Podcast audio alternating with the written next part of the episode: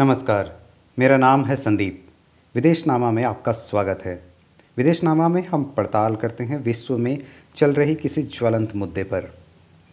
आज हम देखेंगे फ्रांस में नया सुरक्षा कानून क्या है, जिसके लिए वहाँ इतने उग्र प्रदर्शन हो रहे हैं।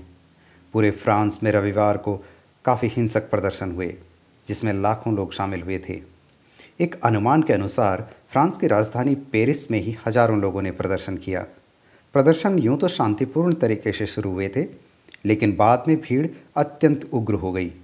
कई गाड़ियों में आग लगा दी गई, कई घरों में आग लगाई गई बैंक ऑफ़ फ्रांस के बिल्डिंग पर भी आग लगती देखी गई, पुलिस पर पत्थर भी फेंके गए। कई जगहों पर पुलिस और हिंसक प्रदर्शनकारियों के बीच झड़पें हुई। तो आखिर ऐसा क्या हुआ कि फ्रांस में इतने उग्र प्रदर्शन शुरू हुए? पिछले सप्ताह फ्रांस के निचले सदन में एक बिल पास किया गया, जिसके अनुसार अब ऑन ड्यूटी पुलिस ऑफिसर की फ़ोटो या वीडियो के प्रसारित किए जाने को अपराध की श्रेणी में रखा गया।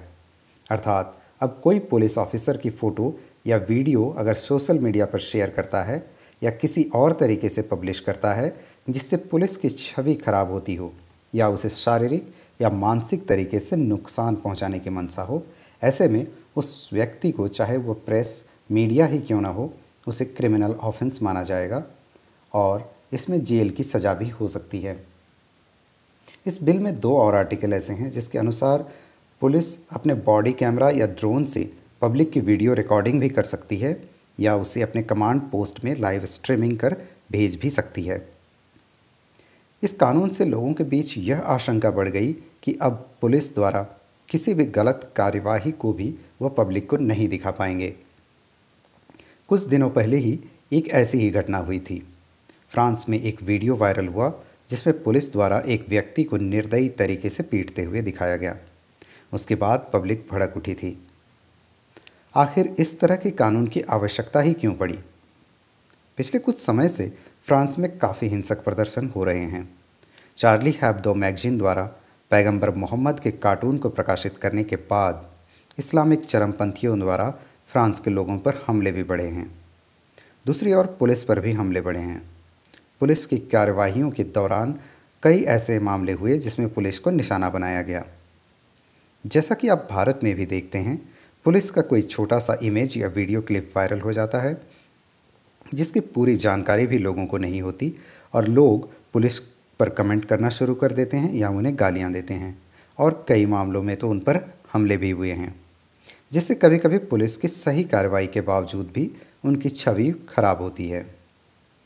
वहीं दूसरी ओर, फ्रांस में जहाँ फ्रीडम ऑफ़ स्पीच और प्रेस फ्रीडम को बहुत अधिक महत्व दिया जाता है, उनका मानना है कि अब प्रेस भी कोई वीडियो या फ़ोटो पब्लिश नहीं कर पाएगी, जिससे पुलिस वालों की गलत कार्यवाहियाँ बाहर नहीं आएँगी।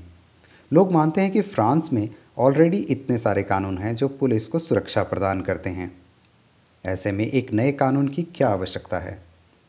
उनका कहना है कि राष्ट्रपति इमैनुअल मैक्रॉन एक तरफ़ तो फ्रीडम ऑफ़ स्पीच की बात करते हैं, जब उन्होंने चार्ली हैब्दो मैगजीन द्वारा कार्टून के प्रकाशित करने पर उनका समर्थन किया था।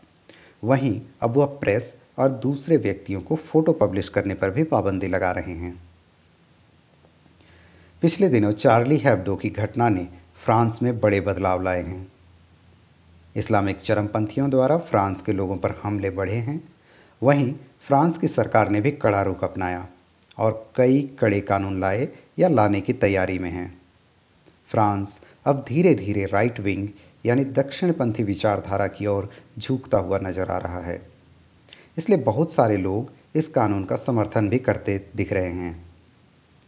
कुछ राजनीतिक विश्लेषकों का यह भी मानना है कि राष्ट्रपति इमैनुअल मैक्रॉन, जिनकी जिनको की उदारवादी छवि का माना जाता था वह भी अब दक्षिणपंथी विचारधारा की ओर झुकते नज़र आ रहे हैं।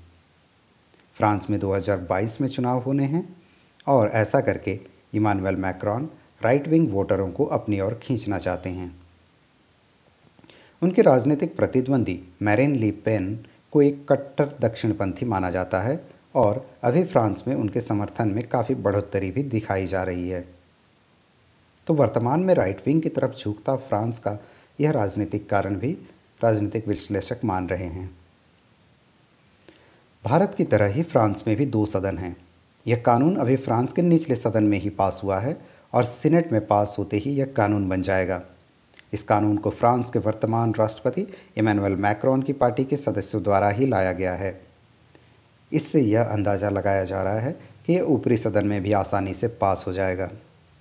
हालाँकि यह बिल अभी संसद से पास नहीं हुआ है और आने वाले दिनों में इसमें बदलाव भी हो सकते हैं या फिर इसे रद्द भी किया जा सकता है। तो ये थी विदेशनामा में पड़ताल, फ्रांस में चल रहे उग्र प्रदर्शनों पर। विश्व घटनाक्रम से जुड़े रहने के लिए बने रहिए विदेश न्यूज़ डॉट कॉम के साथ और सब्सक्राइब करना ना भूलें विदेश न्यूज़ के पॉडकास्ट चैनल को। अभी मुझे संदीप को अगले पॉडकास्ट तक के लिए अनुमति दीजिए। नमस्कार।